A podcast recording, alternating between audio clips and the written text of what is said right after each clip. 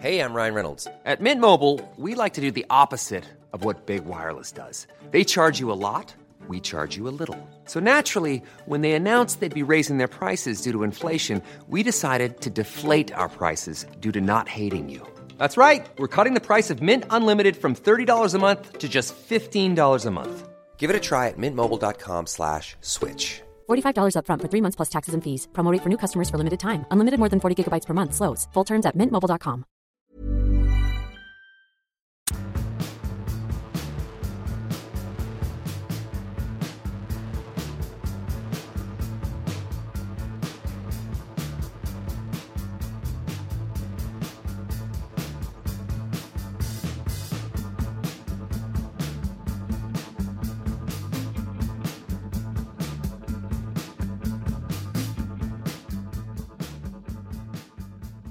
Welcome back to Rule The Roost Podcast. I'm your host, De Trunk, and I'm joined this week. It's a return to the old school once again with my main man. That's how you address young people now, isn't it, Raj? Right. Yeah. My homie. Am I doing this right?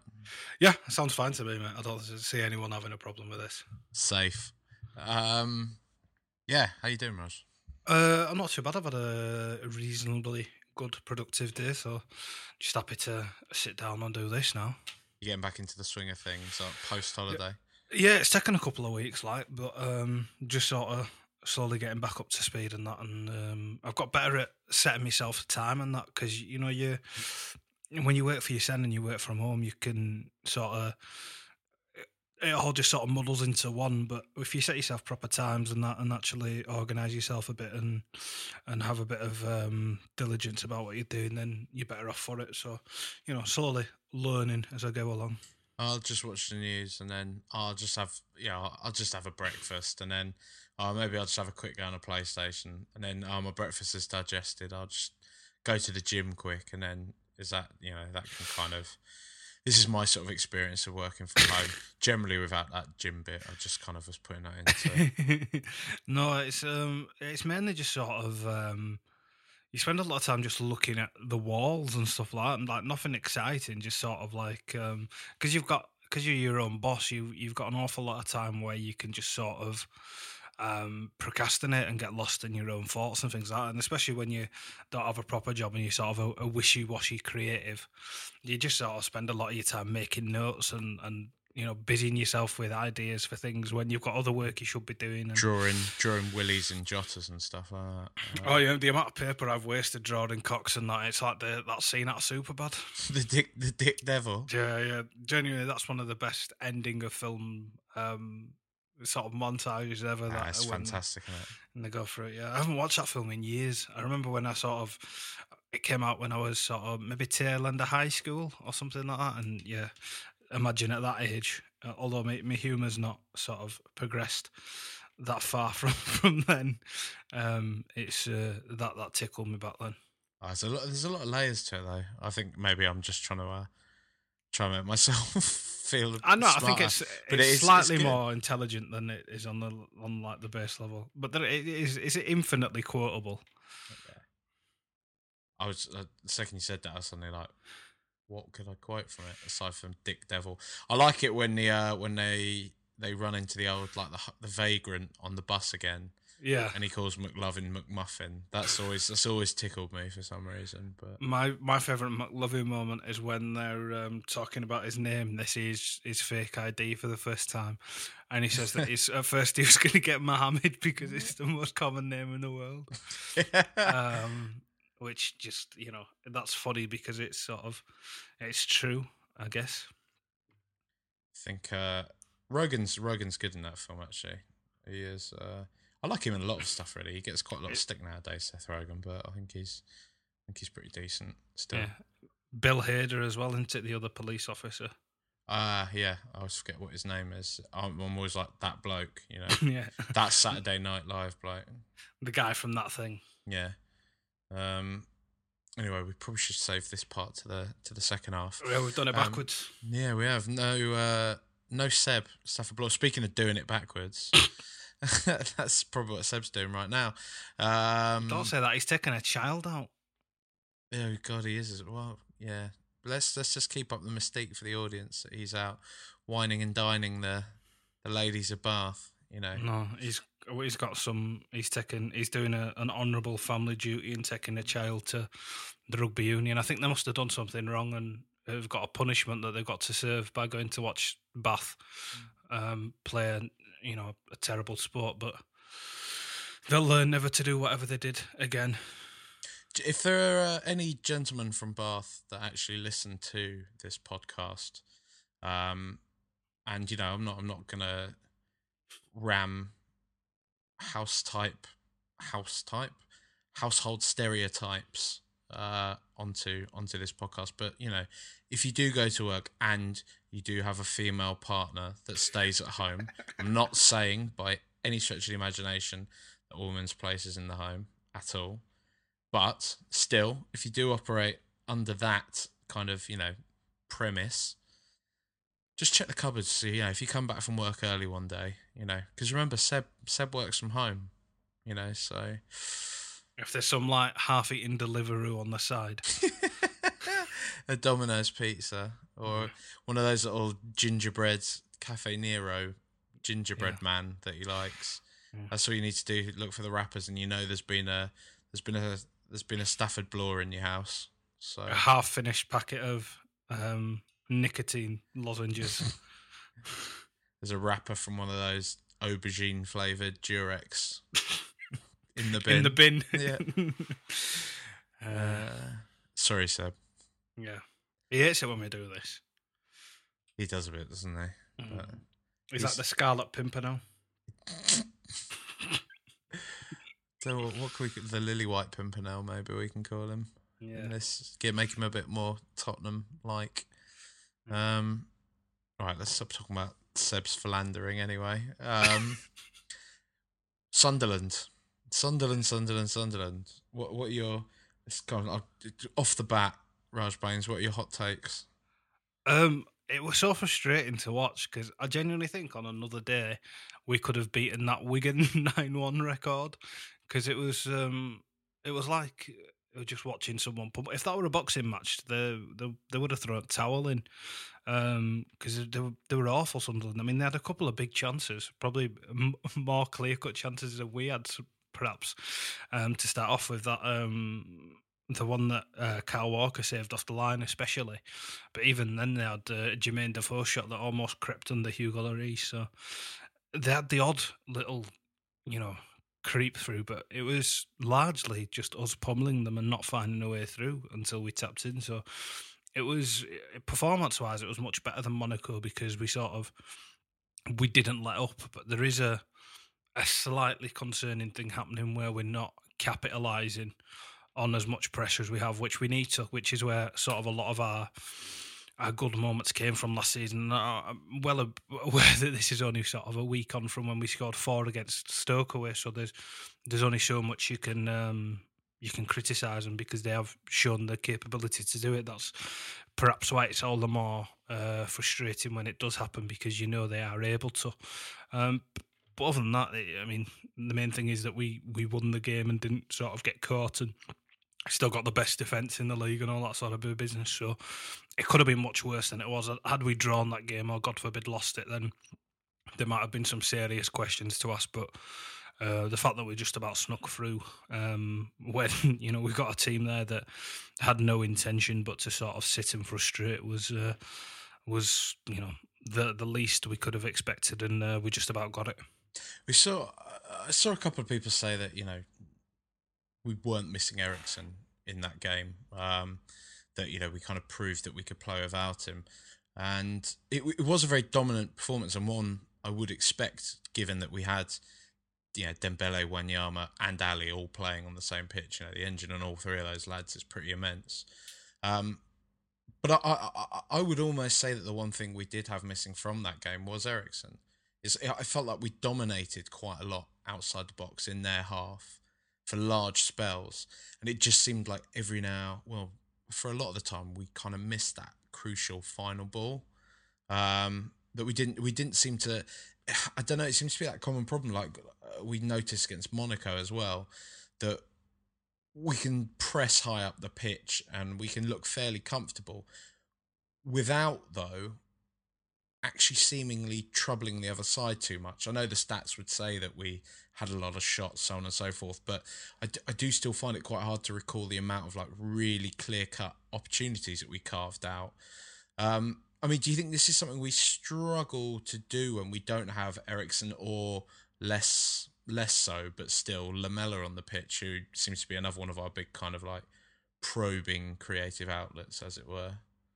I think there is obviously a correlation between how creative and how good the creation is with and without Eriksen. I mean, we've said before on here how sort of how easy it is to despair at the comments that are aimed at Eriksen from time to time, especially how well he played at Stoke and showed that he could do it after a few admittedly off weeks. I do think there is some truth to the fact that we have depth away from him, though. I mean, you can't really comment on Son on this podcast now without it sounding like a loaded comment, but we made a rule last week, as you'll be aware, Jack, that we don't mention the sort of the big Son elephant in the room, not to make any aspersions about you. I was going to say, that's my... Yeah, until we play Sunderland again on the 31st of January. So just so in case anyone missed that, that's the rule now. And that's when we'll have the big debate with Seb again about sort of his comments and whether or not he has moved on from them or not. But with Son, he sort of showed that perhaps with the play going through someone else rather than sort of having to be concentrated on Christian Eriksen. He gave him a little bit of extra freedom, perhaps, and he seems to be going into himself. There was sort of talk that he didn't go on an international break with South Korea to stay over the last international break at Spurs and sort of stake his claim for a first-team spot after there were rumours that he could have gone in the summer window, which sort of the questions over the character that they are, I think, is if that's true, then his commitment can't really be called into question too much, because if he was the one that shirked responsibility and was looking for an easy way out, then he could have either left the club and forced through a move back to Germany where he may well have been more confident, or he could have just gone for a week and gone to be a star in that South Korean team and had no really... a lot less pressure on him, because he'd have probably been playing a terrible side in their federation. So the fact that he stayed and sort of showed that level of commitment is, I think, showing on field, and the fact that Pochettino is now far more willing to select him, and as after this performance against Sunderland has come out and sort of praised him in a way that he hadn't done previously, shows that there may be a growth in that relationship. The key now is consistency. Obviously, he has to. This can't be, as we said previously, just a one-off or just a, you know, every now and then he has this fantastic game and then he's back to sort of being patchy, which is not what we want. But the thing that impressed me more than just his sort of the fact that his corners were excellent and he was, you know, beating players and looked a genuine threat. I mean, there'd have been no sort of injustice had he scored or set one up, because he was clearly the best player on the park on that day. But it was the fact that he was a lot more willing and a lot more visible in doing so, of sort of pressuring in the final third and tracking back, which is, I think, what'll win him the brownie points with Pochettino more than anything he does going forward. The fact that he managed to sort of marry both aspects of the game together shows that maybe the penny's dropping with him. And as we've seen with Lamella, it takes different people different amount of time to get their head around that style of football. And maybe, fingers crossed, this is him sort of coming to terms with what's expected of him. I think someone I was talking to earlier made a very good point about coming to Tottenham. It was in... We'll talk about it. Vincent Janssen in particular, a bit more later on because we've got a couple of questions about him.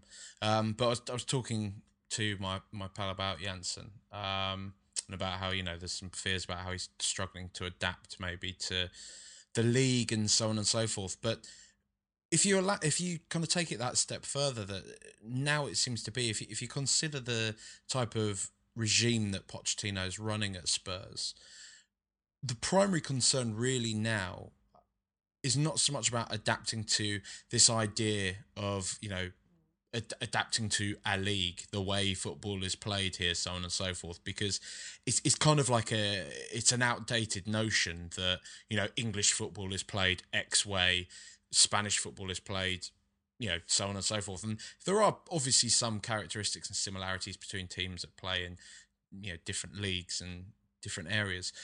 But more to the point is that the primary concern now when you're coming into a team like Spurs, when you're going probably to a team like City, to Liverpool, for example, now with these kind of progressive, hands-on, well, yeah, even Huddersfield, mate, hands-on progressive coaches, is more about adapting to them, adapting to what they want you to do, as opposed to this notion of, oh, there's some big lads in the Premier League that are going to overpower you, so on and so forth. I can imagine that, although that's probably part of Pochettino's training, I can imagine that's very much secondary. It's all about playing the game they want to play, isn't it? It's about having a match shaped in their own vision. And of course, there is always going to be variables as a result of who you are playing against. But ultimately, as long as you grasp what Pochettino wants you to do, then you should, you know, be able to work within those parameters and whatever, hopefully win. So, and I think it's something we saw with Lamella. I mean, to an extent, I think he maybe struggled to adapt to perhaps lifestyle changes, so on and so forth. But if you actually look at, as we've said before, where he was when he came in, and what Pochettino has made him now, it is very much a player that, you know, who has gone through this transformation as a result of what the coach has gotten, you know, managed to work for him.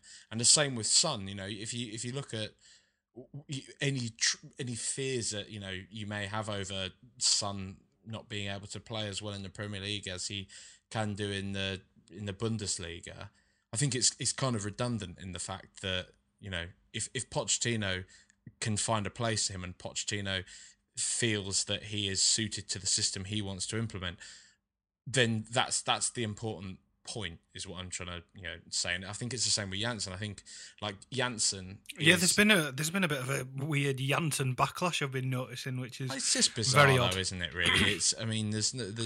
I don't think it's something you can. I mean, he's been compared to Soldado, which. Off of a couple of substitute appearances. I don't see a comparison to make, though, because Soldado was bought in a sort of a ready-made fit who was, you know, in his prime, theoretically. I think he was, 28, 29 when we bought him. And he'd scored all those goals in Spain and was in the Spanish national team. And so there was obviously a lot more pressure and understandably a lot more expectation to do with him. But Vincent Janssen, sort of, his early 20s, he's come from a top 10 team in the Eredivisie, which isn't the greatest league in the world, and we've seen how sort of patchy that can be. But it's not as if we've expected him to hit the ground running. He's 22 years old. He's younger than me. So the fact that it might take him a little bit of time to sort of hit the ground is understandable. And I think the things that he has been doing is sort of shows that he will be more able. Because it's not as if he's shirking the work or anything like that. He's just not had a clear-cut chances yet. I also feel that, like, yeah, to the point I was just making there is that, you know, a lot's been made about the fact, you know, he's quite big and so on and so forth. I expect to see him over the course of the season and probably over summer to slim down quite a bit and to probably, you know, like we saw with, like, Wimmer, like we saw with even Chadley, you know, he'd been... Wimmer's on odd one at the minute. Did you hear what Pochettino had to say about Wimmer? He's fallen behind Carter Vickers, hasn't he? Yeah, but it seemed quite harsh because he said he came back injured after the Euro, so Cameron Carter Vickers got his minutes in pre-season and sort of took on his place. And there were rumours that Wimmer was being offered around as well, even though he signed a new contract in the summer. So yeah. I think we might have to get used to this almost more ruthless approach to players that Pochettino has. I mean, I don't want to accuse him of being sort of the way in which Chelsea sort of farm through players and all that sort of a business. But he will obviously have a few favourites and a core that he appears not to want to deviate from too much. And then anyone else who's around the outskirts of that, he'll either put in a kid or he'll happily let anyone go that, you know, isn't meeting his standards, which is is admirable in some senses, but the fact that we've got such a small squad is a bit of a risk. Maybe it, you know, time will tell whether or not he's cutting off his nose to spite his face, but we'll soon find out, I think. But it's an interesting way of going about it, because we've been a club over the past few years that have harboured talents for perhaps longer than we should have done. So this new ruthlessness and approach to getting rid of them is certainly something new. Just seems to be a fierce pragmatism, doesn't it, really? Yeah. But I mean, all in all, it's, yeah, we'd have been pretty disappointed losing to Sunderland and not even winning against Sunderland. Would have been a bit of a travesty, because they are appalling, really, aren't they, at the moment? Yeah. Well, at the moment, I mean, you heard Gareth when we spoke to him last time. It's never happy. Never. Although whenever we're on their radio show, he always seems to be quite chirpy, but it's because when we're on, he gets to speak about Tottenham. Maybe he just sort of there's some voyeurism in getting to speak about a different club, but whenever you have to get him to speak about Sunderland at any length, you can obviously tell the infrastructural problems there and the fact that they run far deeper than just getting a new manager every 6 months. It's sort of a broken club. So to not take advantage of that, as mean as it sounds, wouldn't have been the cleverest thing in the world. So we get him again in January, and he said that they don't really start playing until March, so we should expect to do the double over Sunderland if we've got any intention of finishing in the top four or even higher. I think, well, I don't know. I'm optimistic, that. I've hung my colours to the mast at the start of the season on that. Is even hanging your colours to the mast, is that even a saying? Have I just made something? I think it's nailing your colours to the mast, isn't it? Well, I guess hanging's a bit. It sounds a bit more on the fence. It's a bit Freudian, that, isn't it? I'm not that convinced in my ideas. I'm going to nail them, but I'll hang them up. I'll use a thumbtack so that I can take it back out if I need to. Blue tack. Yeah. But yeah. Sunderland. Right, so we have Middlesbrough coming up. We were going to have a guest, but they didn't bother to reply to us, so unfortunately you're just going to have to deal with me and Raj getting through talking about Middlesbrough. I mean, I don't have too many thoughts on Middlesbrough. One of my uncles is from Middlesbrough, I can tell you that. I remember them for Berbatov's goal, when Berbatov wanted to leave Spurs and he was not really playing. Yol kept leaving him out, and he scored that. He scored a decent volley against him, though. That's the sort of last game I remember. The one where Hossam Ghali chipped it in from the right for him. Yeah, and he sort of did that volley where he kind of fell down as he was doing it. Yeah, that was the one from distance. He scored another volley against him inside the box. I think that might have been later on. I think the one where he fell away from it was in his first season, maybe. I'm not sure.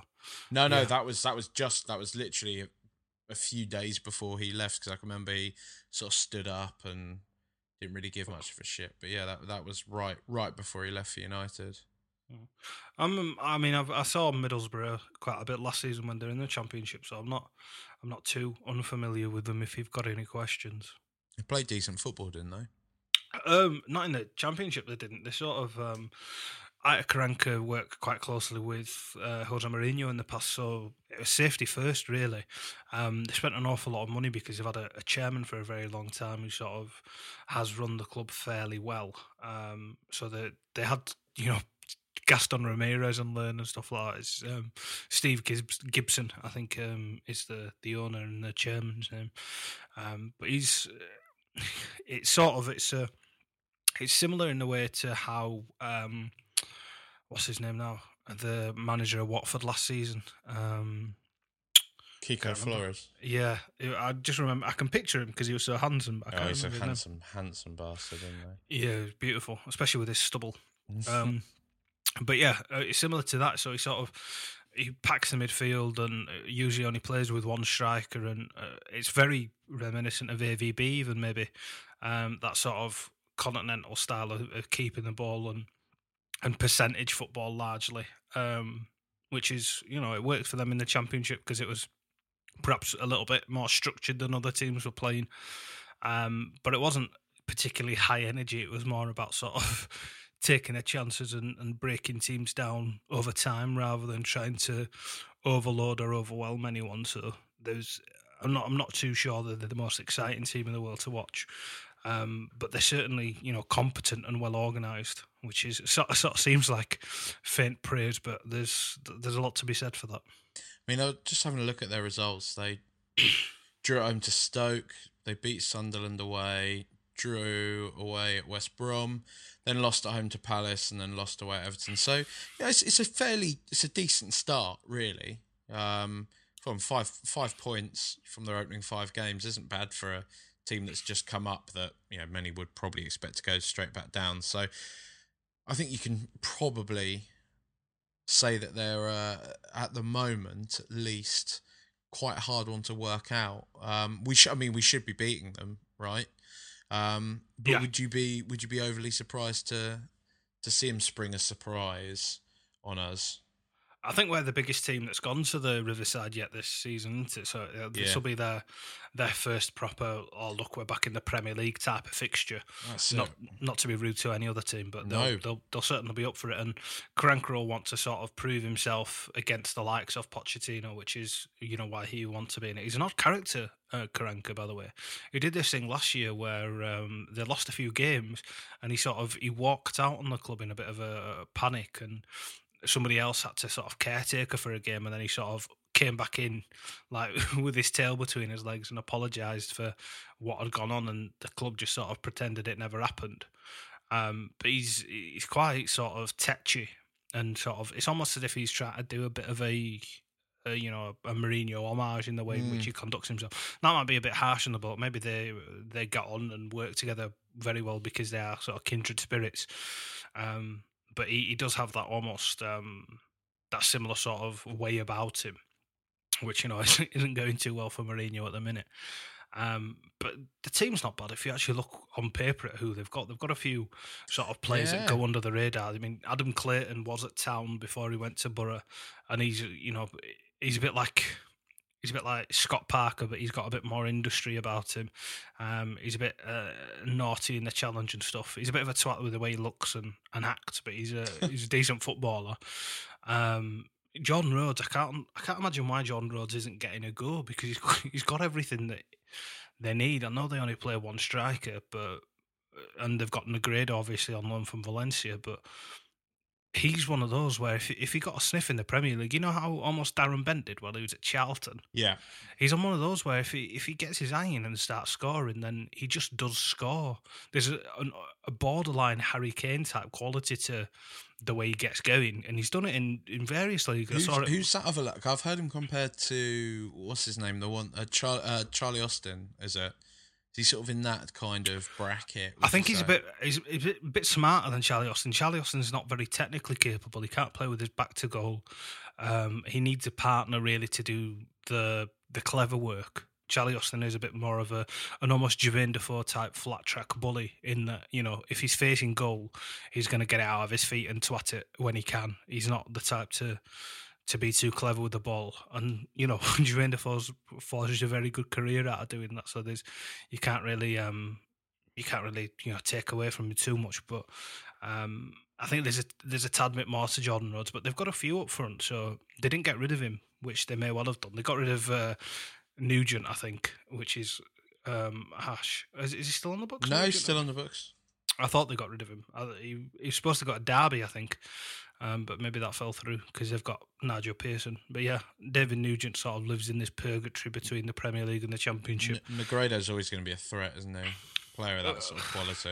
Annoyingly, I know he's inconsistent, but he's still got a good performance in him. Yeah, and he took the piss out of us once, didn't he? Yeah, I think so. And it was at City, wasn't it? I think he scored a brace maybe against us. They've got Victor Fisher, who they bought from Ajax, who's, you know, supposedly very good. Yeah. He's, I mean, he's fairly exciting. I think he's only young as well, maybe 21, 22 as well. So there's that threat as well. But it's not as if they're a bad team. I mean, they got rid of Adoma, who was actually really good last year, and I don't understand why they got rid of him either, because they've got the likes of Stuart Down in there, who, you know, he may well be a local lad and sort of a big name, but it's not as if he's very dynamic or quick or anything like that anymore. So he went through that whole season at Liverpool without a goal or an assist. Yeah. Yeah, that's because they bought him to assist Andy Carroll, and Andy Carroll never played. I was going to say, so that's a nice goal and assist we've got in store for us the weekend. They've also got Victor Valdez in goal, which is just bizarre. Yeah, they've actually signed him. It's not as if he's on loan or anything. They've got him on loan. I think what's equally surprising as that to me is the fact the bloke can actually grow a full head of hair. Like, he's got his big, ridiculous haircut now. I just assumed he was bald, you know, and was shaving it for... You know, to save himself the embarrassment. But it's like Seb, Seb can grow hair, but he doesn't. I know. What's that about? I don't know. Maybe he just he likes the aesthetic. I'm not sure. I suppose he goes down well at all those marches he goes on. Yeah. He doesn't go on with anyone listening. I know Seb has a professional reputation that he needs to maintain. He doesn't go on any marches. I thought you were on about Fathers for Justice. No. No. So when he dresses up as a superhero and gets on top of buildings. Batman. They've got Grant Ledbetter as well, who I quite like. I mean, he's a nasty little bastard, isn't he? Yeah, but he's quite technical as well. I mean, he looks like he should be 40, and when you say his name as well, he sounds like almost in that sort of Dean Whitehead mould of, you know, being much older than you think he is. But he's only 30, so he's actually still fairly mobile, and he's one that can every now and then score an absolute howitzer. So if there's a chance going for him, then I'd not want him to have a crack. But yeah, it's an interesting team. They've got a lot going for him. That Stuani had a good game earlier on this season, that one game that they won where he scored a couple of pearlers. I mentioned Gaston Ramirez earlier, and they've got, is it Callum Chambers on loan from Arsenal? So there's a lot there. But obviously we've got more to call on, and it should be enough. You'd expect us to twat him, wouldn't you? In a similar way to how sort of Sunderland sat back and tried to do us on the break and that sort of a thing, I imagine they'll incorporate a similar game plan. I think they've probably got a better manager than Sunderland do, and perhaps more able players. So if we give them the sort of chances that we gave Sunderland, especially away, then they're more likely to take them. But if we're competent and we put in an away performance, even half as good as we did at Stoke, then you'd imagine we'd score a couple and win the game. Let's hope so. Right, let's go on to some fuck Middlesbrough. Let's go on to some. That was quite good for us. We didn't, know, it was all right, wasn't it? Deviate, yeah. Maybe not enough banter. Maybe we need to up the banter level a bit, mate. Do you reckon? Maybe the banter klaxon, get it sounding. The one thing that I really did want to ask, whichever Middlesbrough fan we may or may not have was got on... Was it about Palmos? No. It was about whether or not they consider themselves to be in Yorkshire or not, because they're technically classed as a North Yorkshire borough, but it's not. I swear nobody in Yorkshire wants to claim responsibility for Middlesbrough. Because it's always Teesside, isn't it? Yeah. I mean, we're burdened with Hull, and they're sort of Humberside, but it's still classed as the East Riding.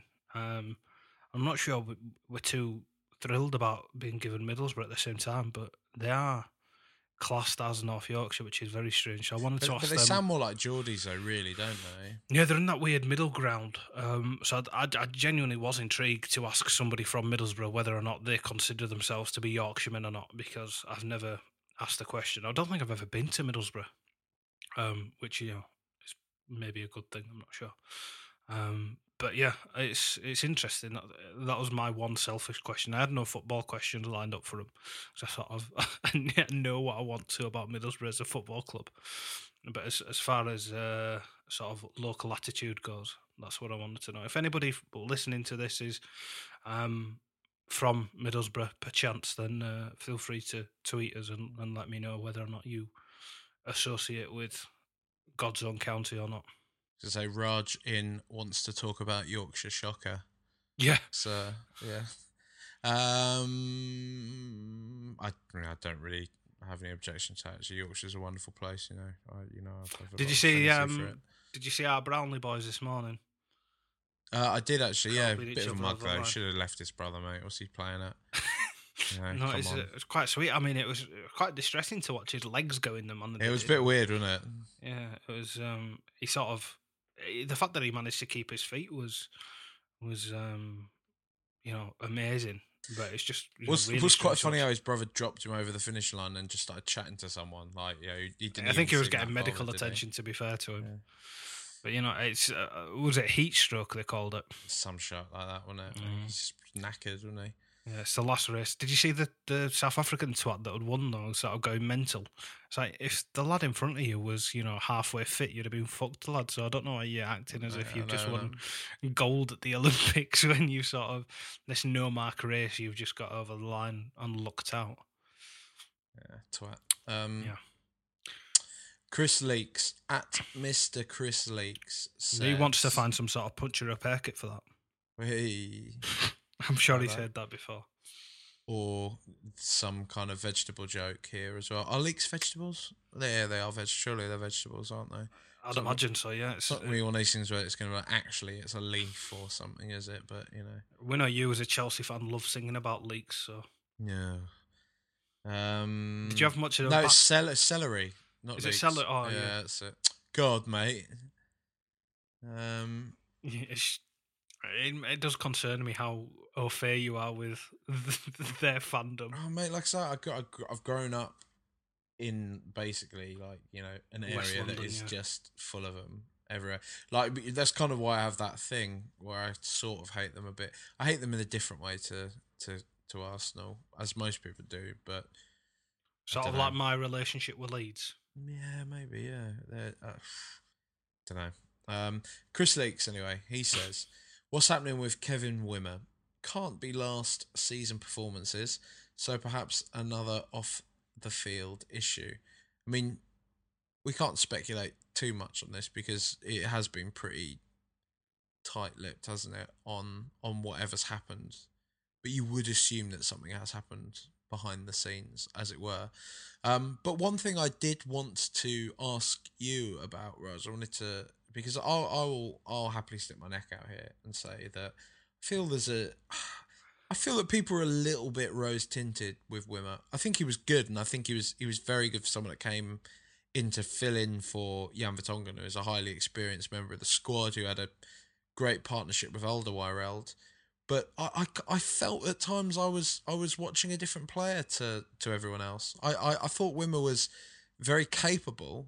And as I say, under the circumstances, did a good job. But I don't quite buy into the idea that he was on par with, if not better than, Jan Vertonghen.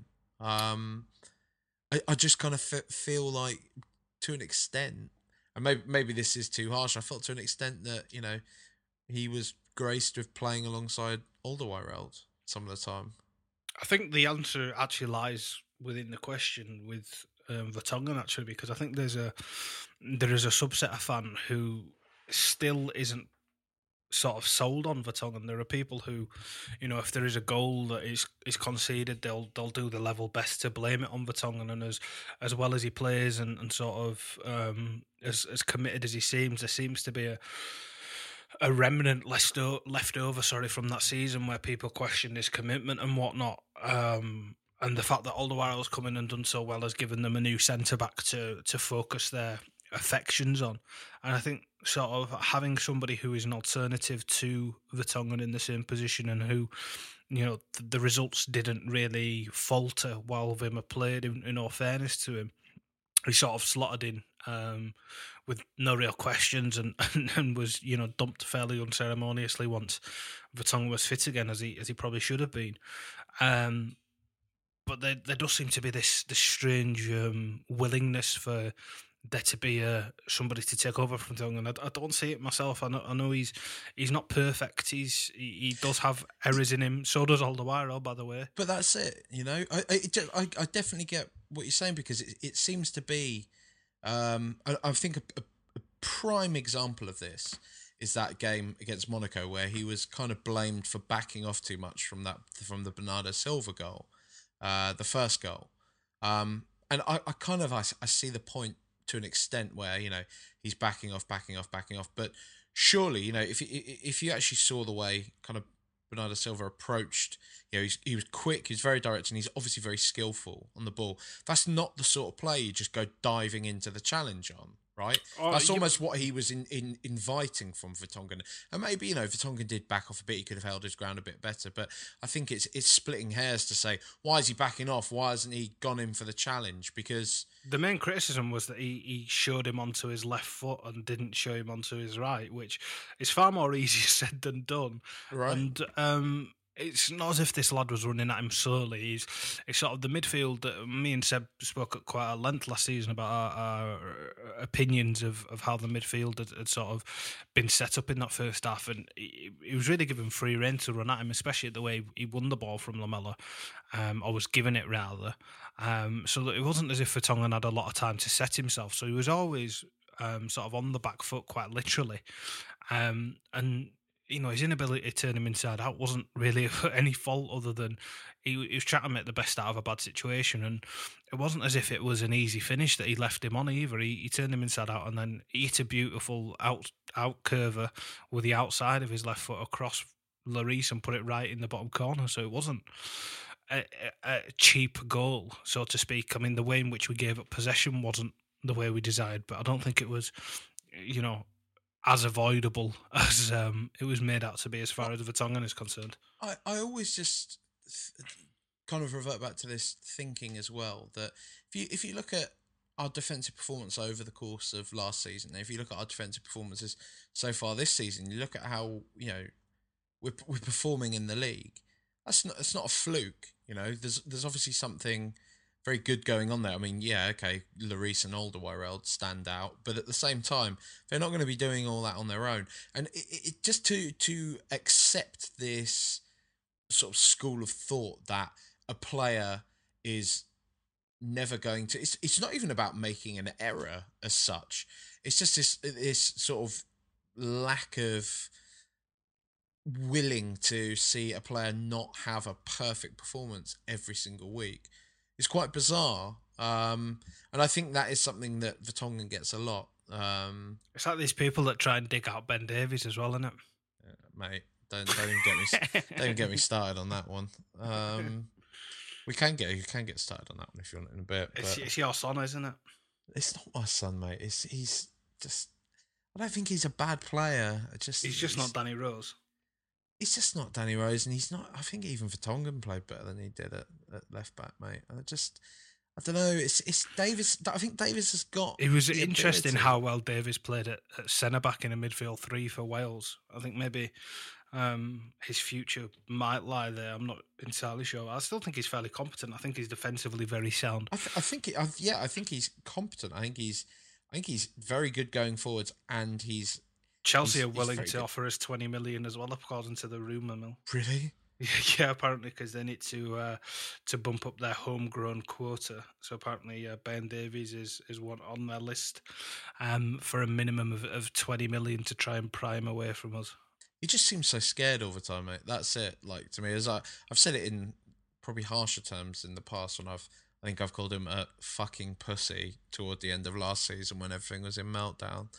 Maybe I wouldn't go that far, but it just seems to be that he always... It's a very colourful description. He just, I don't know. I just think he seems a bit scared all the time, and he has got a bit of choir boy about him. I'll give you that. I'd hope that he would sort of pass that a little bit now. He does have the odd naughty challenge in him though, where he does tend to just sort of do a bit of a niggle one in.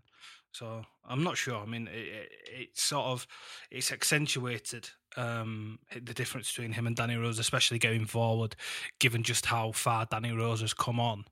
But, you know, I, as far as backups go, I'm not sure we're going to find better option lying about or willing to sort of play second fiddle. And, you know, every time he speaks about it as well, Ben Davies, he seems to be fairly at peace with the fact that, you know, he can't get into the team because Danny Rose is playing so well. It's not as if he's making overtures or you know, saying things or speaking out of turn, which may well fall into this choir boy persona that we've given him. But I mean, he seems actually, whenever you see like photos of the squad on sort of meals and that, he seems to be there. So maybe he's just a good person to have around the place. You don't know. You know, those sort of people can be priceless in terms of Tom Carroll. Yeah, Which is another one. I tell you what, this will start a bit of a, it's not a meltdown, but a bit of a bugbear I had the other week. I really don't like it. I honestly really don't like it when, fair enough, if people want to tweet, I think Tom Carroll's shite, why did he sign a new contract? Fine, whatever. But a player the size of Tom Carroll, he's not going to have a PR team around him like someone like Harry Kane does. So he probably still reads his own tweets. He probably gets a fair amount. His mum reads them to him. Yeah, but I just, why do people still have this habit of tweeting at the player, you're shit? Why have we signed a new fucking contract? It's faceless though, isn't it? People don't realise it's so shitty. Someone on the other end of it. It's so shitty to your own players as well, you know.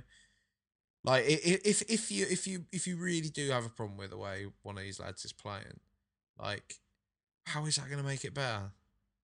I don't know. I'm thinking too much. And for someone that spends their life habitually trolling on the internet, well, if you cast your mind back, before he was in the team, Danny Rose had a Twitter account, and he stopped using it because when everyone thought he was shit, he got rid of it because he just couldn't take out, you know, the abuse he was getting for playing, essentially, which sort of looks very silly now when he's one of the fans' favourites, and he hasn't gone on back onto the platform since because of that. And I mean, there was a similar reaction actually when Danny Rose was given a 5-year contract extension when Pochettino came in and before this sort of Rose renaissance happened. So, you know, you never know. I think Tom Carroll's a strange case because he's always had the ability there, like the raw ingredients we can see as to what he was going to do. And he's been given a chance by every single manager that's come in, has played him. So they obviously see something there. It's not as if he's ever disappeared or gone anywhere or been demoted or anything like that. He's still hung around the place. And I don't think, as much as we joke about it, it's just because he's Harry Kane's mate. Which, you know, it may well be some element of truth in that. I don't think it's all the way the truth though. But yeah, it's strange. I think he needs to seriously bulk up and sort of, you know, get him on the creatine. Are they allowed? Is that a banned substance? Or are they allowed? I'm not sure, but creatine just puts water in your muscles, so it's not as if he's actually going to make him any stronger. It's just sort of is it like a vanity bulking? Yeah, it's sort of those chodes you see wearing t-shirts with V-neck down to the belly button. Yeah, so it's them dickheads that take it rather than actually doing any work. They just put water in the muscles. So it's a strange one. That I think some athletes maybe do use it. I think there's probably a moderation. There's some use to it. I'm no nutrition, but I don't think it's, you know, what you rely on to make you stronger by any means. He's I don't know. I think the one thing I've said it before, probably in quite silly terms, and I likened him to having a Modric-esque eye for a ball. But I do think that is kind of a point to Carroll. I think what he does have.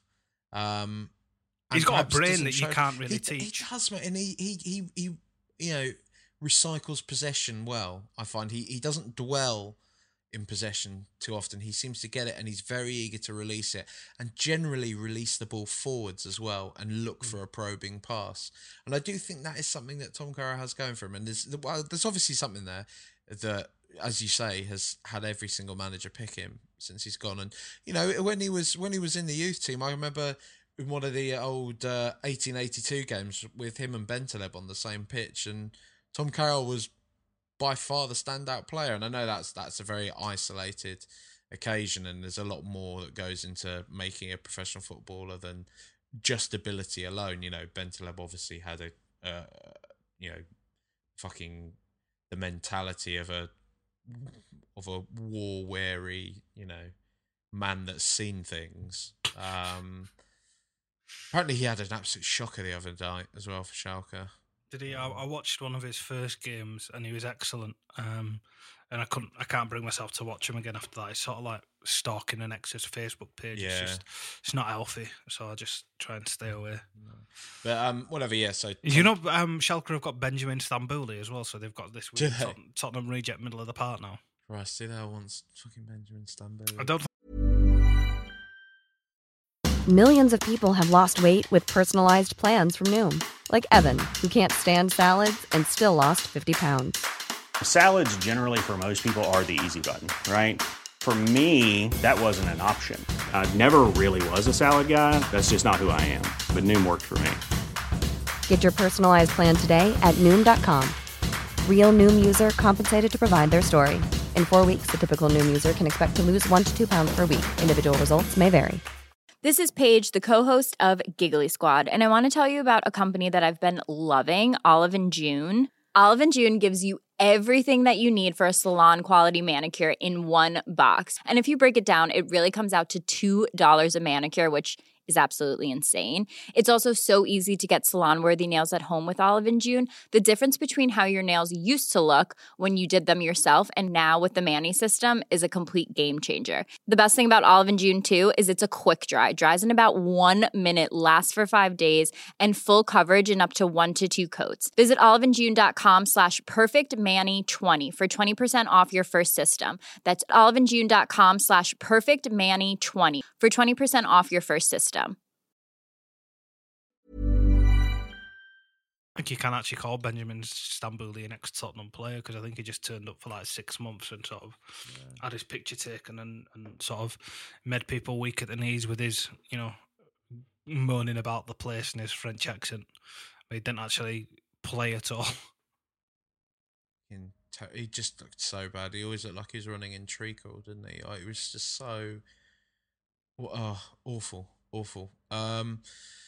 Forced fed. This is a good one. @Wayno_Miller says, if Kane being injured is a good thing because he needs a rest, how much crack must you have smoked to believe that?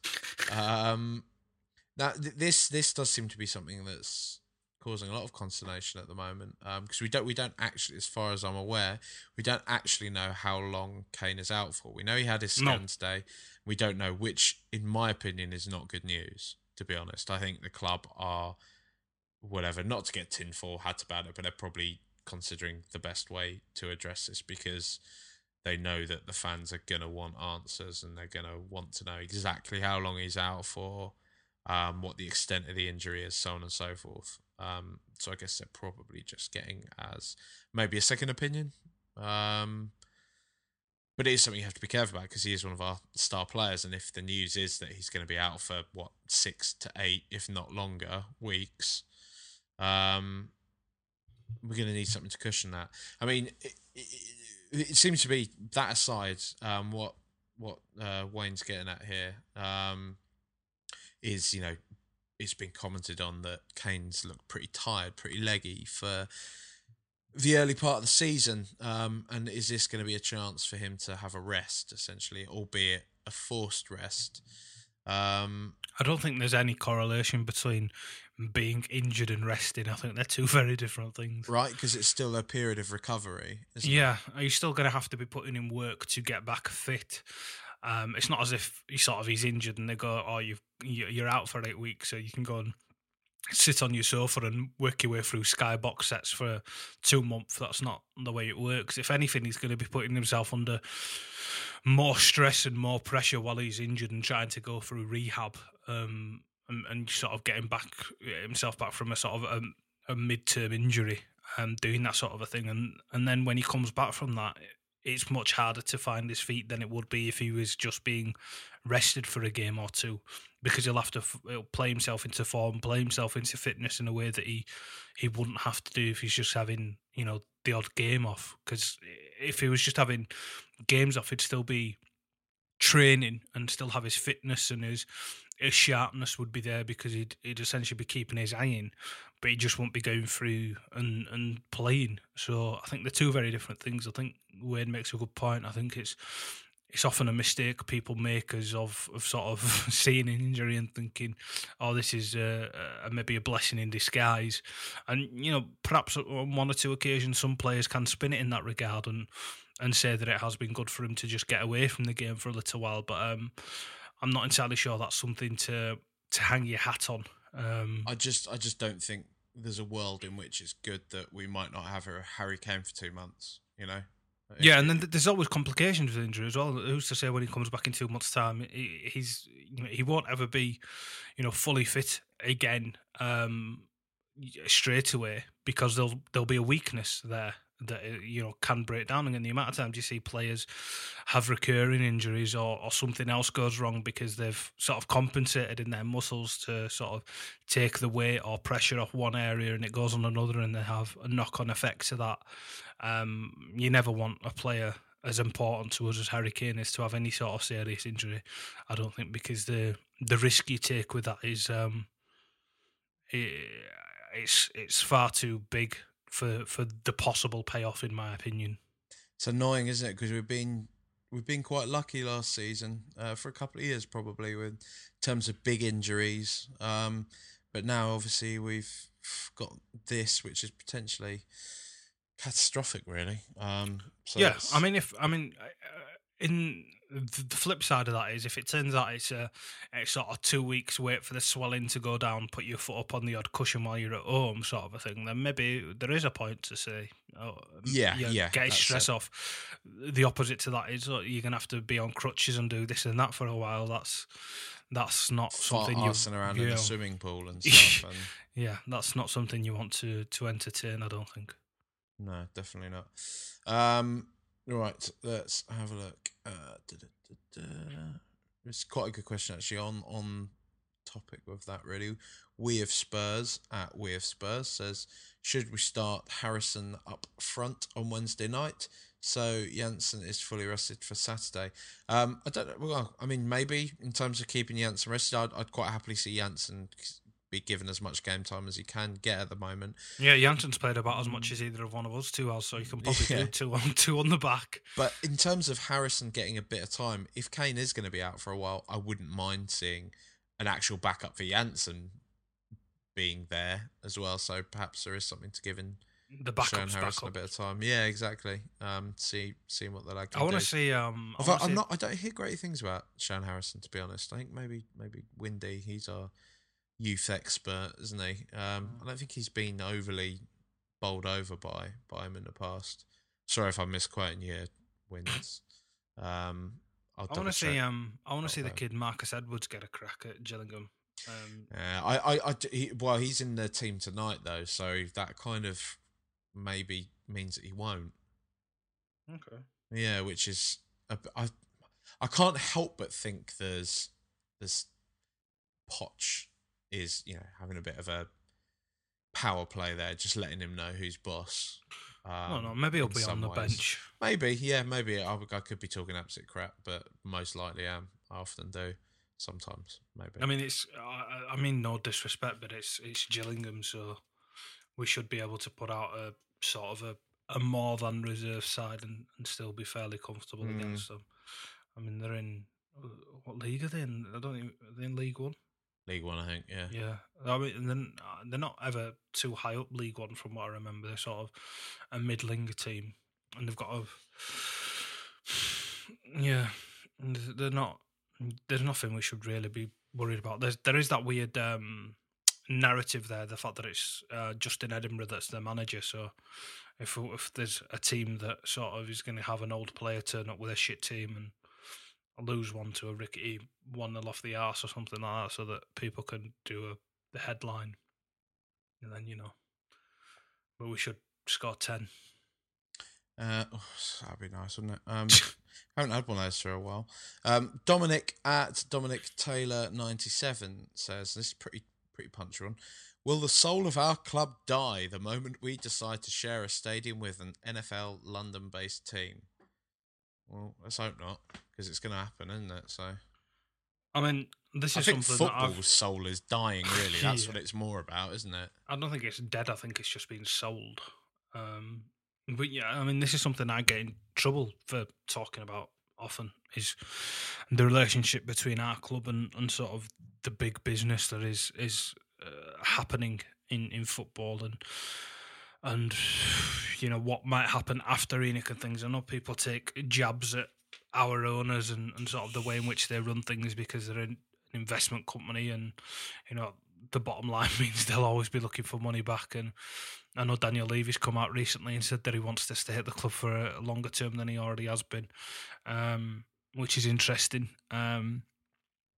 You know, I think it's better the devil you know in this sort of situation. You never want to see.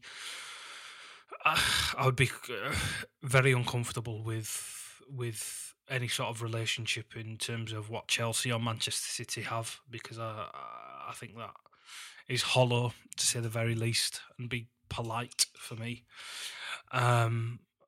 And the other side of that is then you don't know what you're being sold to. I mean, I'm sure Blackburn fans were really impressed when the Venkis first come in and promised them the sky with their Indian chicken money. But they're going to be in League One next season because they're fucking awful and they're not being run properly. And if there's one thing you can say about the way Daniel Levy runs his club is that he's run it properly. We've become demonstrably better under their ownership. And I think any denial of that is absurd and sort of blind to fact, which, you know, maybe is the way in which this country is going. But I'm not sure. I mean, I get very uncomfortable when things like that are brought up, as you well know. The NFL thing seems like it's sort of, it's almost like the best out of a bad situation. That's right, isn't it? You'd rather it be just Tottenham's ground, and, you know, I don't want it to sort of suddenly become known as, you know, London Hotspur's NFL and the Dunkin' Donuts Dome. Yeah, something weird like that is you know, not nice to think about. It's going to be some faceless insurance company or something. I think I heard something that it was the Qatari investment fund or something like that was interested in giving us 150 million or something like that to name it after them. So it will end up being called like the Qatar Dome or something like that. So we'll soon find out. But the longer that we can stave that off and still stay as true to Tottenham as possible is for the better, in my opinion. How much that matters, I'm not sure, but I'd rather it stayed that way. I mean, I don't want to go much further than that. Yeah, fuck it. Sean Taylor at Sean Tate asks, how naughty will Nacer be when he comes to the lane? Oh, he had the right time of it, didn't he, for West Brom? He did. He's a decent player, isn't he? You know, he's. I would have happily kept him on the books. He wasn't, you know, he wasn't good enough for our first team, but there's still goals in the lad, and you can imagine him being someone like West Brom's main man. I think that's the point. I think that's the flip side of it, that maybe we haven't entertained as much, is that perhaps there was ambition from his side to not just be a squad member and go and be the big man somewhere, which he's more, you know, he's more than capable. I mean, you know, this is an interesting point actually, because I've seen like Pochettino get a bit of flack this week from people saying, you know, he's too quick to let people go because, you know, Townsend, Capoue and Chadley have all, you know, done very well at their teams. And I think, you know, squad players are squad players, right? You know, you've got to look at the teams they've gone to as well, though. Well, that's it. And this is but I mean, one thing that does stand out for them, and I think what stands out for the strength of our team, is the fact that these lads, who all three of them are quite clearly the best, if not one of the best players in their respective teams.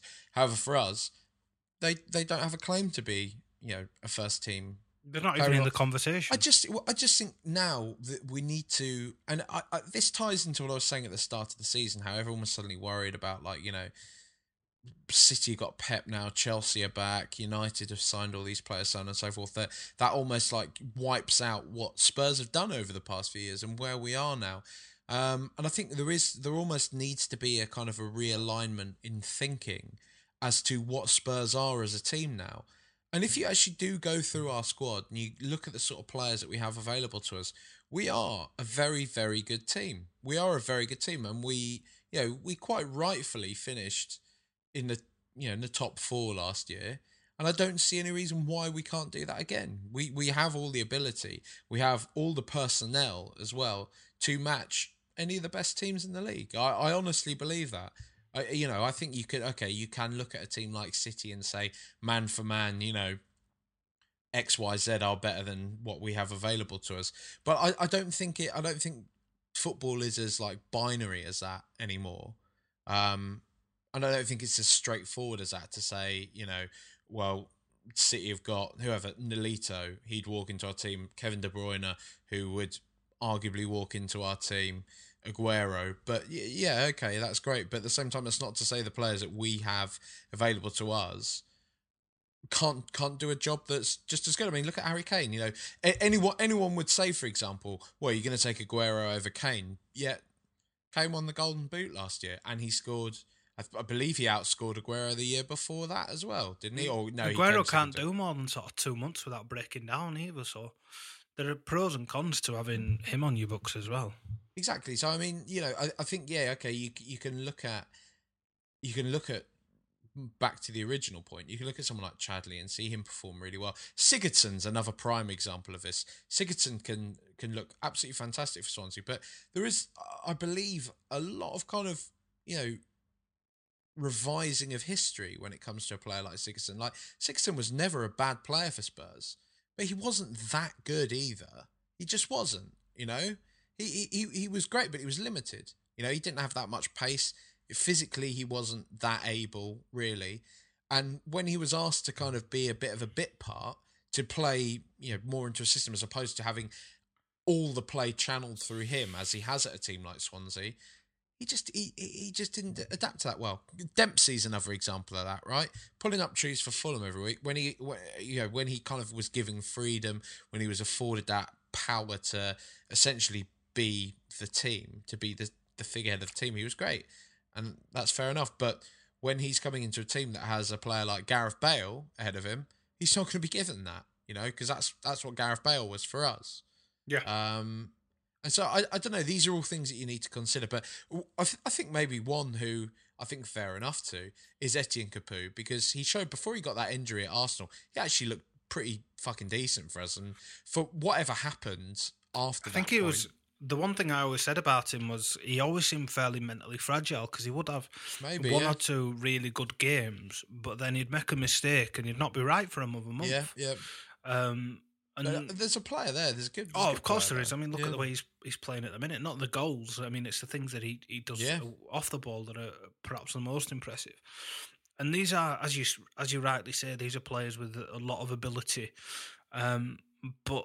It's about finding that harmony in your squad. And if these are people who have the intention and ambition of being the main man elsewhere, and if that's the way in which their talent is best sort of translated onto the field by being the big fish in a small pond, so to speak, then you let them go and you move on from it. And it's not as if we've moved on from any of them and really regretted it. I think... No. Man for man, we've either replaced them with better players or like-for-like replacements. I mean, the only one who we've really lost in recent years and probably didn't want to is Gareth Bale. Modric as well. Well, that was beforehand, but...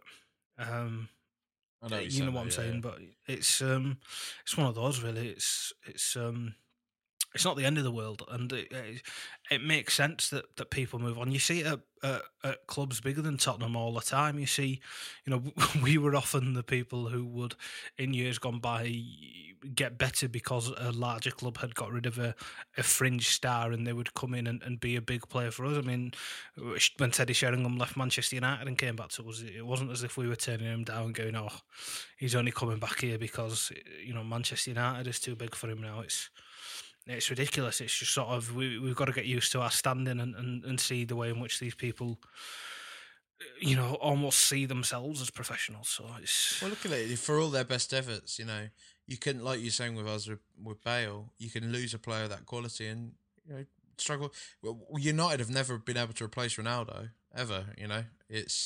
And Bale's quite obviously in that, you know, maybe not in exactly the same bracket as Ronaldo, but in terms of his impact got one on foot the league, in that bracket now. Yeah, exactly. You know, his the way in which he utterly decimated the Premier League in that final year with Spurs, it was akin to what Ronaldo was doing in his final season at United, you know, and probably seasons leading up to that. So, you know, I don't know. You can look too much into these kind of things and, like, you know, this hope that we're going to be able to replace these players, who've actually neglecting the fact that, you know, Gareth Bale isn't just like a once in a generation footballer, he's a once in a lifetime player, really. You know, how many players down the years can you actually say Spurs have had that have been of that quality? I'm sure many would probably argue kind of the likes of Hoddle or Waddle or whoever. I mean, I never got to see him, but maybe there were. But even still, it's probably players on one hand, right? So there you go. Let's have a look. Let's do one more question because it ties in quite nicely to the returning king. That is Mr. Dembele at Tom Foynes 87, who does something with some other thing, podcast shit. I don't know. He asks, "What's the tallest building Mr. Dembele could throw Tom Carroll over?" I'm not sure. Canals or something. Something pretty hard. Is that one in Dubai, the really tall one? Oh, the Burj Al Khalifa. Whatever it is. Is that still the tallest building in the world? I don't know. I'll Google it, Jack. Go on. Tallest building in the world. Here we go. There's a Wikipedia list, of course there is. Yes, it's been the world's tallest building since 2008, the Burj Khalifa in Dubai. I added an Al in there because I'm a racist. And then the next one is Shanghai Tower, and then is the Abraj Al Bait Towers, and then it was One World Trade Center. No, is One World Trade Center the new one? Yeah. Yes, it is. And then there's Taipei 101, Shanghai Financial World Trade Center, Shanghai World Financial Center, International Commerce Centre, Petronas Towers, which I think is probably the best looking out of all of them, if I'm being honest. And Zaifeng Tower is the last one. That thrilling countdown of the world's tallest buildings. It's such a big dick competition, isn't it? Like, it's, you know, the whole tall tower thing. Talk about overcompensating. Yeah, big time, isn't it? But yeah, I reckon that's the tallest one, Mr. Dembele. You know, it really struck me actually when he came on at Wembley. Do you want to guess in feet how tall do you think the world's tallest building is? So how high does a plane go up? About 20,000 feet, isn't it? 30,000, I think, is a cruising altitude. 30,000 feet. Okay. So I would guess at, so you got your shard, which is about, what is a shard, about 3,000 foot tall, I think, is it? Before you guess, let me find out how tall the shard is. Yeah, find out how tall the shard is. Just before you say something really stupid. I have really, really poor, like, spatial depth perception stuff. That's the option. Let me find it. Okay. The shard is not 3,000 feet tall. It is 1,016 feet tall. Wow. So it's a third of the size you thought it was. Okay. All right. With that in mind, and so shard, because I mean, the shard as it goes, it's biggest thing in Europe, isn't it? But it's still kind of small. So this is by far the worst thing we've ever broadcast. I'm going to move worse than train stations. No, train stations was good. I enjoyed that. I hope this is genuinely one man asking another man about a list on Wikipedia. Tom Foynes, I hope you realise he's done this on purpose, hasn't he? He knows it by asking us. We're going to go off on those tangents. Yeah. Fucking saboteur. Right, so I'm going to say tallest tower is 3,500 feet. No, it's 1,000. It's 2,717. Ah, fucking pussies! You get some bigger than that. 163 floors, 830 metres. Right, there you go. But yeah, Tom Carroll's getting chucked over that. But as I was going to say, when he came on at Wembley, it was only then when I noticed, really. I mean, I've not only just then noticed, I've always seen he's a big lad, but actually how big of a lad he is. But who's how that? Tom Carroll? No, Mr. Dembele. I was going to say. He's massive. He's absolutely massive. I think he was carrying a bit of extra timber then because he's not been playing. He's, oh God, it was so, even though he was rusty, it was so nice having him back. Yeah. I've missed him so much. Just, I don't know. He's just Belgian chocolate, isn't he? That's what he is. He's just glorious, just smooth, silky. This is very erotic. He is. Oh. What did you? A quick one, very quick one. What did you make of Sissoko? It's patchy. I mean, it was fairly functional. I don't think it was spectacular. I quite like how direct he is, mate. I've got to say, that's one thing I will say.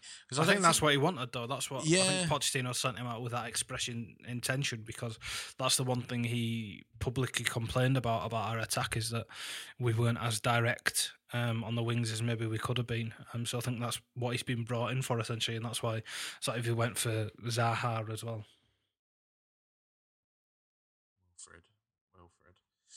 I wouldn't have minded Wilfred still, to be honest. But no, I thought Sissoko was all right. He has this annoying intention of sort of taking snapshots at defenders' legs rather than sort of taking a touch and passing it. Sort of maybe his decision making has got to improve a little bit for him to be very good. But you know, it wasn't the worst full debut in the world. No, it wasn't at all. A quick one. Just because I do like this, at Harold_Houdini asks, what's your favourite pizza topping and type of base? For me, your standard, like, Neapolitan base. So proper, like, nice risen crust, very, very thin, base. And just margherita, a well-done margherita, not with, like, processed grated cheese, with, like, big dollops of, like, buffalo mozzarella, rich tomato sauce underneath, drizzle of olive oil, done. That's me sorted. What about you, Raj? Are you a meat feast kind of guy? No. I don't mind. I don't like pizzas which have too much different meats on them. Like you've got half a cow on them. That just seems odd to me. I think vegetables go much better on a pizza than meat does. So you've got to be sort of careful of what you put on it. But I don't mind sort of... similar to you, sort of stone-baked, sort of wood-fire pizza is obviously the nicest and the best, especially if it's sort of homemade, tomato sauce and stuff with a bit of a kick in it and fresh cheese that's, you know, hot and bubbly when you get it. But the two things that I have on every pizza, no matter what else is on it, is always mushroom and jalapeno. Jalapenos are good. That's the secret to a good pizza, in my opinion. I'm not that fussed by lots of toppings on pizzas, so. No, not I'm lots really of not. Toppings. But no. I'm not saying that's the backbone of my. No, definitely. But I just mean, yeah, some people will like they will want loads of shit on there, like loads and loads of shit. I'm happy with just that, like, compromises the structural integrity of the pizza. Exactly that, mate. Same wavelength on this one, mate. I'm feeling this. Just quickly, right? We're on an hour and 15 now, so we'll wrap up in a minute. Anything? How's TV land for you at the moment, Raj? Anything? It's really good. Atlanta. You keep telling me to watch Atlanta. I do keep telling you to watch Atlanta. It's the show by Donald Glover. I said that I was looking forward to it last time we talked about TV, but it started and it's fantastic. It's about rap in Atlanta, is the sort of the easy way to say it, but it's not as if it's about sort of top level. Or that, like, hoppity hip that Seb goes on about. Yeah, it's sort of about somebody's just trying to break into the industry, and a pair of cousins and stuff like that. There's, you know, a made-up rapper called Paperboy, and Donald Glover, who's Childish Gambino, writes all the raps and everything, so the music's really good. But it's just sort of one of those artistic shows, not to sound too wanky, but it's one of those things, much like sort of Louis and things like that, which is driven artistically in the direction of it, is driven clearly by one person with a very clear intention and vision in mind. So it's not diluted in any sense. It doesn't feel as if it's been built by committee or written with an intention to achieve anything other than what the person creating it has gone in to do, which is, you know, really good. It's really funny, and, you know, it's got really sharp observations, and it's set in contemporary times, which is, you know, there's a lot of shows that we watch that aren't, so it's nice to sort of see, you know, jokes and things that are, you know, fall into line with everyday life as it is now. And it's only half an hour long as well, so it's on FX as well, which is perhaps where that Louis comparison came from. So it's not hard to watch like a half hour program every now and then, because sometimes I do get a bit bogged down by an hour long show. Sometimes I don't understand why, but if I've got like two episodes of a hour long show, which essentially boils down to about 40 minutes really, but it feels longer than watching a film for some reason. It feels like a bigger commitment to make than maybe just bashing out one or two episodes or something, which is strange. But it's beautifully shot. It's sort of, the writing's impeccable, and it's just nice. I really enjoy it. I really like it, and I urge anyone to do it. I mean, it sort of focuses on a subculture and a division of society that doesn't get the focus that perhaps other things do, and it's nice to see that treated with a level of respect, understanding, and sort of love and affection that it deserves, which is nice. And it doesn't stray into sort of stereotype or lazy sort of writing or you know, things that you'd expect to happen in that sort of a thing. Yeah, it's very, very modern and very good in that way. It's sort of reminiscent of Master of None, if you will. Now, on the flip side, talking about a cross-section of society that probably is heavily saturated and does get a lot of exposure, I saw Bridget Jones's Baby this week. Did you enjoy it? I mean, I have memories of watching that as sort of a teenager, sort of, you know, in my front room with my mum and dad, and sort of following it, but not following it as much as perhaps I would do now. Because has it been like 10 years since the last one, or even longer? Something like that, yeah, I'm not so sure. But honestly speaking, it was all right, mate. It was, you know... It's, whose baby is it? I'm not going to... No spoilers. No spoilers. It's going to be Colin first, isn't it? But as, you know, it's twee. Don't get me wrong. It's twee. It's the most whitewashed, ridiculous vision of London you can imagine, and as you expect from those type of films, right? That, you know, the fact that she lives in a flat in Borough Market, like, and it's supposed to be seen as somehow like a pokey little kind of shithole in a way, is just absolutely ridiculous in itself, because it's the type of place it would go on the market for like £1.5-2 million sort of thing, in like one of the most, you know, elite parts of London. Isn't she like a runner on a TV program? Well, in this at this point now, she's like one of the producers, but even still, like, you know, you're sort of talking like a banker's salary to live where she does, and yeah, exactly, basically like how everything falls very neatly into place. So yeah, I mean, if you're going to look at it as a piece of, you know, political, sociological commentary, then you're going to the wrong film. You know, you're not going to get anything out of this that is in any way, you know, representative of London as a, you know, as a metropolitan, culturally diverse city. However, for a bit of, oh, I've just seen it's got Ed Sheeran in as well. That's not good. He's in it for about. It's, you know, as they do in these sort of British films, you know, they have a cameo here and there from like things. It's like a scene when they're at Glastonbury or something, and he's there. But it's perfectly harmless, you know. It's got Sarah Solmani in as well. I quite fancy her. I used to watch Him and Her. Did you ever watch it on BBC Three? Yeah, she's very good in this actually. Mm. Again, you know, she's not at her best, but it's a decent. Yeah, it's a. She's probably made more off this film than she ever has done before. Exactly, yeah. It puts her on the map a bit, you know. It gives her some Hollywood exposure, and I'm happy to see sort of talented people that have done the rounds as well. She was in that platform with what's his name, Russell Tovey. Yeah, is he Welsh or something like that, lad? No, I think he's from London, isn't he? Is he? Maybe, I'm not sure. But he was in that Being Human program as well, wasn't he? Yeah, I've just Googled him. He's from Billericay. Yeah. But all in all, yeah, I'd, you know, it's fine. It's an acceptable watch. If you kind of, you know, if you can get into the swing of all that sort of stuff, like Four Weddings and a Funeral, Love Actually, blah, blah, blah, blah, you know, you can enjoy it on a certain level. So yeah, I still really want to see Kubo on the two strings. So I've heard a really good review of that the other day.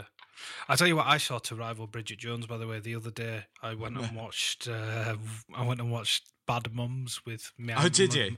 With my godmother. I've heard mixed reviews about that. I've heard some people be like, don't go, go in with low expectations and you'll enjoy it. It's all right. Yeah, we're all right. We went to quite a late showing and it weren't horrific. There were sort of some base jokes and things that you'd expect, but it was sort of well-intentioned, I think. It's all right to have a bit of that every now and again, though, isn't it? You know, not everything's going to be Stuart Lee, is it? You know, like, sometimes you just want to watch a bit of shit, you know, that you can kind of laugh at a knob joke or something like that, you know? Yeah. Catherine Hahn's in it, and she's always funny. She's one of those people who, a bit like sort of Ellie Kemper, who's on Kimmy Schmidt and what's the other one? Judy Greer, one of those who just sort of gets shoehorned into these, never the lead actress, but always sort of the best friend type of roles. And she's quite good, quite funny in that. But she's playing sort of the loudmouth drunkard one of them.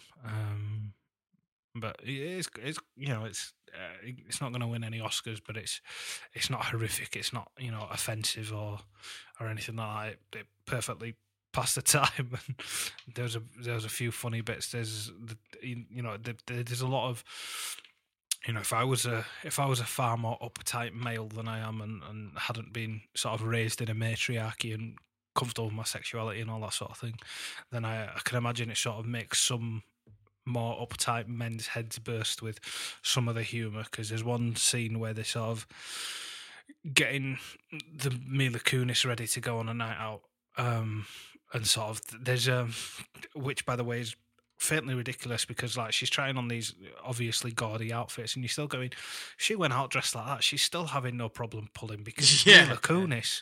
But there's obviously in the pretense of the film, they're going, oh no, that's a mum bra, and they're making like crude sex jokes and stuff like that, and just random stuff like that, from a women's point of view, almost sort of like a wannabe sort of Sex in the City type of thing, not in the film version, but when it was perhaps more popular on television. But it was all right. It does raise an interesting argument. You can't go and watch Woody Allen every time you go to the cinema. No. I mean, because I've heard that though with the Mila Kunis thing in Bad Moms, that one of the criticisms I've heard about the film is that people feel that's kind of where it falls down a bit. That you kind of with a film like Trainwreck, for example, the part of the charm of that was that you had Amy Schumer, who is, she's a pretty woman in her own right, but she's not conventionally that attractive, if you like. And I'm not doing any sort of like misogynistic kind of take on her or anything, but you can, in my opinion, at least subjectively, look at Mila Kunis and look at Amy Schumer and say that Mila Kunis is the more, Hollywood of the two, if you like.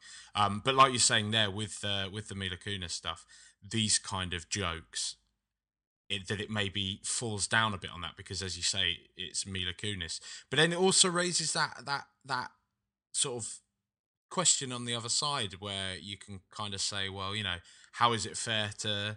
It seems to be equally problematic, if you like, to say that someone of a certain who sets the bar on who's too attractive to play what type of role and in what type of film, I don't know. No, she's perfectly good in it. And I mean, I'm not saying you're saying that by any stretch. It was only sort of that one scene where you have to sort of suspend your disbelief for them saying, oh, oh, that looks frumpy. And it's like, no, she could go out in her pyjamas and there'd be men in a bar that would still have a second glance. So there's that, I think. That's, just because she's a very attractive woman. Yeah. I wasn't trying to shame you there by any... No, I understand. I was just trying to explain myself better than I may have done. I always seem to go back to this, don't I? This, the sexism, misogyny thing. You have a problem with women that you need to speak to someone about, I understand. No, I've just seen retweeted by the aforementioned Windy Coys, Chris Miller, that Shayon Harrison is apparently in the squad for the first team game on Wednesday. So the lad that asked us a question before may well get his wish for some time. There you go, but take what Windy says with a pinch of salt. It's not him that said it, somebody else has retweeted it. So, okay, all right. Well, Not to doubt Windy, but, you know, he is full of shit. So. Just joking, Windy. Love you. He's got digestive problems. Hell or High Water as well. I did end up seeing that, by the way, in the end. And it's is that the Western? Yeah, it's very good. Is it good in that sort of you went in expecting Chris Pine not being able to act and he was actually better than that? No, I went in with very high expectations and it did well. It's a good film. Chris Pine's someone I've never been sort of particularly taken by. No, same. He's a bit Times New Roman, isn't he? Yeah. He's good in this film. He's a very good. Pretty man, but he's not much else. No. But no, he's decent. He's was he having a sort of Matthew McConaughey turning form? Oh, maybe not that strong yet, but it could be the start of something like that. Maybe it's. I was going to say like Lincoln Lawyer, but even in that, McConaughey was spectacular in Lincoln Lawyer. You know the film that I love that I always forget Matthew McConaughey is in, and it's actually a large part of is the what's it called now? I'm going to forget the one with Sandra Bullock, the other legal one. It's about Samuel Time to Kill. Yeah, that's the one. With Sam, that film. It's one of his first movies, isn't it? Yeah, guaranteed to make me cry. That film. That's a fantastic film. Miserable, but great film. I sympathise with. Samuel L. Jackson. If I was a father of that child, there's no way I'm not killing them people. No. Speaking of classics as well, mate. A couple of weeks ago, I thought you were going to say speaking of killing. No. Well, it is on that topic. I watched Silence of the Lambs again for the first time in a good few years. Brilliant film, mate. Spectacular. They've made that. They've made a sequel to The Blair Witch Project, which I've never been able to watch because it came out when I was really young, like under 10, and my auntie told me at the time that it was real. And oh, mate, yeah, when we went to, like, when I went to the pictures back then, I was saying this to Charlotte the other day, when I think it came out when I was about 14, 15 or so, and when we went to watch it, we went, because, yeah, the internet wasn't as a thing then at all, which is kind of weird to say. So not every single thing could be debunked. The auntie that I'm talking about is the same age that you are. There's the same age gap between the two of us. Yeah, so we went in to watch it thinking it was real. So it was. It came out in '99, so I'll have been 6 and you'll have been 14. Yeah. Yeah, pretty sinister in that respect. Yeah, so I got told as a 6-year-old that this was a real film and they'd found this footage, which I obviously know now as an adult is the pretense of it, but she'd told me to wind me up when the adverts used to come on just to scare the shit out of me, and to this day I've not been able to watch it because it freaks me out a little bit. I mean, it's also like, you know, it's not to say that like we just went into the cinema like, oh, this is real, kind of. There's still that air of like, is it, isn't it?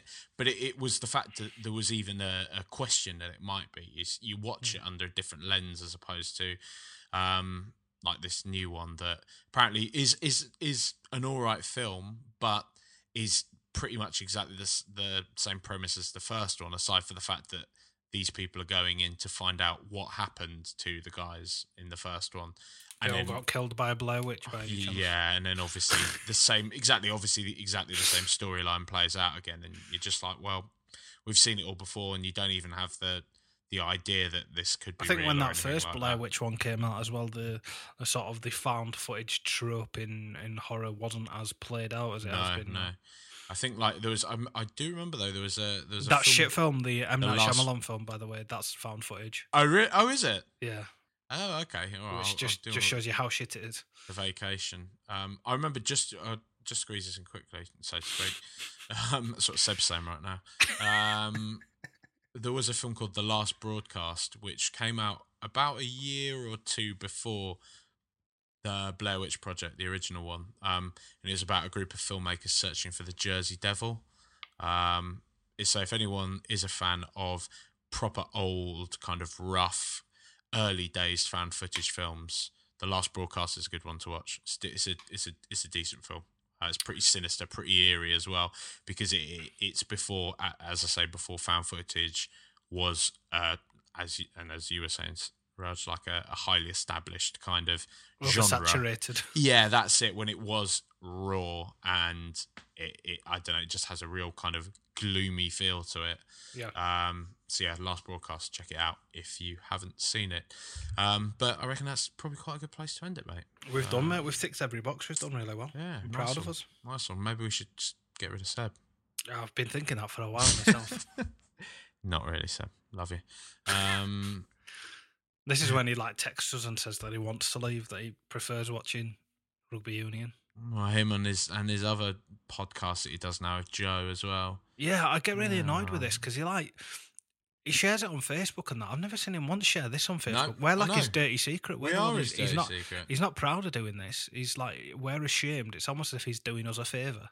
I think he must hate it that all his proper mates are, got like Musa and stuff that listens to it and things. You can imagine he's like, don't encourage them, Musa. Don't talk about Rule The Roost. Just, share one of my other things, but anything but that. Watch this, listen to this other edgy podcast that I do where I'm sort of the centerpiece and not the ridiculed.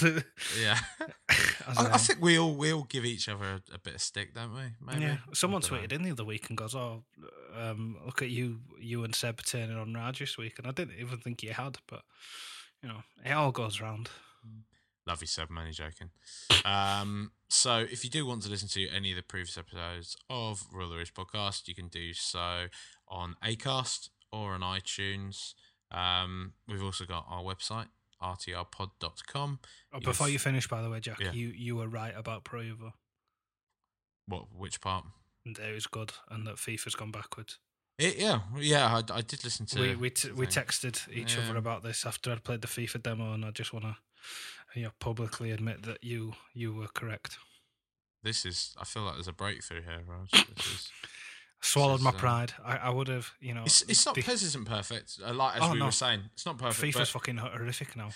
I think the thing is, though, FIFA, I'm giving them, they've switched engines, haven't they? So we'll give them a couple more, give them till like FIFA 19 maybe, and perhaps Frostbite, they'll have got it nailed, what they need to do with it. But for the time being, no, I don't even know if I'm going to buy this one. I don't know. I had that thought. I probably the other day, just because it's so slow. I mean, I played the demo same as I did with Amazon, same as I did with Pro Evo. I gave it sort of 2-3 hours and sat there and listened to a few records and tried playing it and working through that initial thing, but I couldn't get over it. It was really slow. They've absolutely destroyed corners and free kicks and penalties. They've sort of, it's change for change's sake. There's weirdly, no reason to... I actually quite like the penalties. I know, I don't like it. I don't like change, Jack. But I agree. The players, the corners are awful. I mean, it's still the most beautiful game. The polish, infrastructure and it's the kits, the stadiums, all that is spot on. If Pez had that, then that's the game. You'd be laughing. Yeah, games. It's sort of Prevo's just. It's a little more stripped back. It's not as over full as FIFA fields now. It feels like they're just trying to do a tad bit too much with what they've got available to them. It's almost if they refined it a little bit more, it'd be better rather than adding more features to it. If they just took a little bit back, it'd be better. I mean, it just sort of, they've gone from one extreme to the other with it. I mean, I think the last genuinely great FIFA was FIFA 15. Because I think that was a good balance. And I think it was actually 15 was great. 16, I just got a bit bored of 16 as well. Yeah, 16 got a little bit slow. It got a little bit predictable because they tried to negate pace because there was that thing with 15. The one downside to it was if you had a really quick play, you're fucking away and there was nobody stopping you. But they've tried to get rid of that to a point where even if you've got a really quick winger, it doesn't matter. Somebody's going to catch you, and it's like there's no way this fat centre back should be getting anywhere near. Me, I played as Man City with Leroy Sané and Chris Smalling was chopping me down. It's like, this isn't realistic whatsoever. There's no way he should be anywhere near me. No, it's like I say, it always feels like it's on a track. It feels like it's on tracks, FIFA, for me. It's like you get into certain areas of the pitch and there's 2 or 3 set scenarios that will happen within each of these. It always feels so scripted.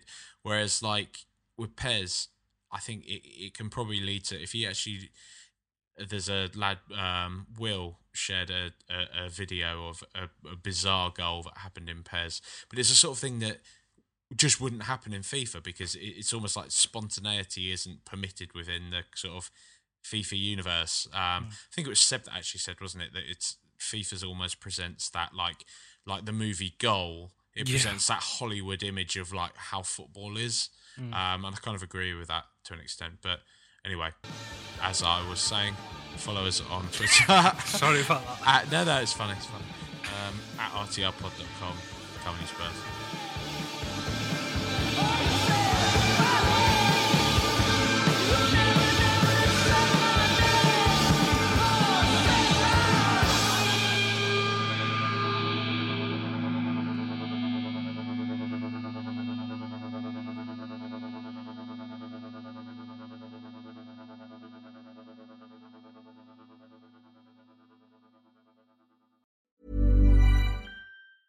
Hey, it's Paige DeSorbo from Giggly Squad. High quality fashion without the price tag. Say hello to Quince.